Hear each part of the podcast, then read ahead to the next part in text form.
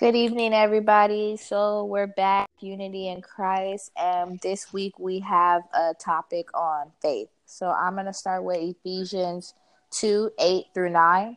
For by grace you have been saved through faith, and this is not your own doing. It is the gift of God, not a result of works, so that no one may boast.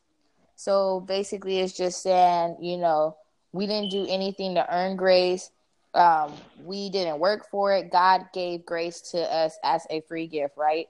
And so by Amen. having grace as a free gift, um, it allowed us to have faith, which faith is to works to which you perform by your own deeds, good or bad. Amen. Amen. Amen. Hello, you guys. Happy, happy Friday.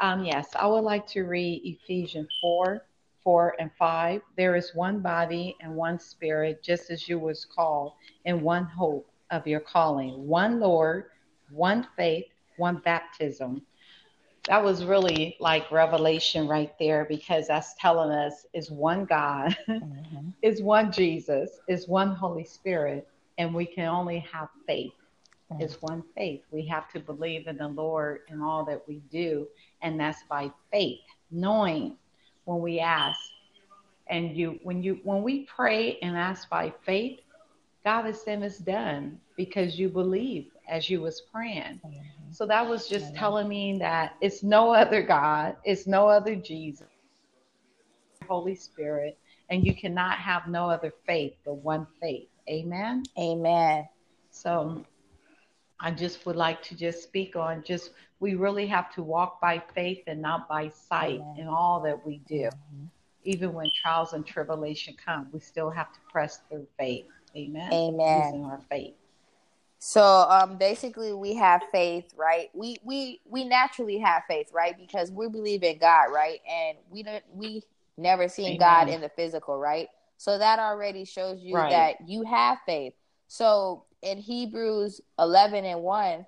So now faith is the assurance, the confirmation, the title deed of the things we hope for, being the proof of things we do not see, and the conviction of their reality.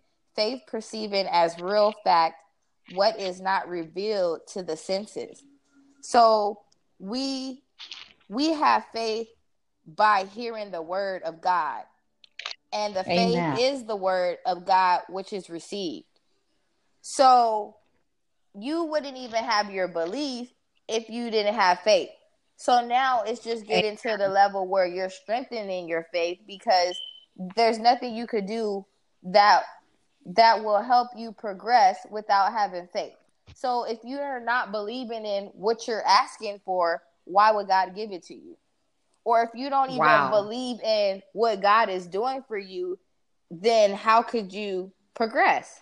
So faith That's- is really the start of us believing and having a revolution into what we believe in without seeing it, but with hearing it through the works of God and the word. Amen.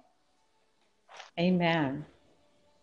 I would like to read Hebrews 11 and 6 but without faith, it's impossible to please Him.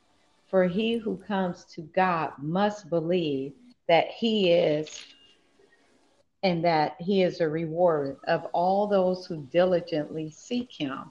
That was really deep because it's telling us that it's impossible to please God. If we do not walk by faith, we're not pleasing God. And faith, you know what's really awesome about the Lord? He's telling us this because faith make things move. Mm. Faith make mm. things happen. And he's telling us so we can get revelation. Okay, if you love me, walk by faith so you can have things. So whatever you ask, you would have it. You know, he's just such an awesome God. Amen. When we look at, you know, we have to have faith so we can please God. It's a blessing for us. Amen. Amen. Amen.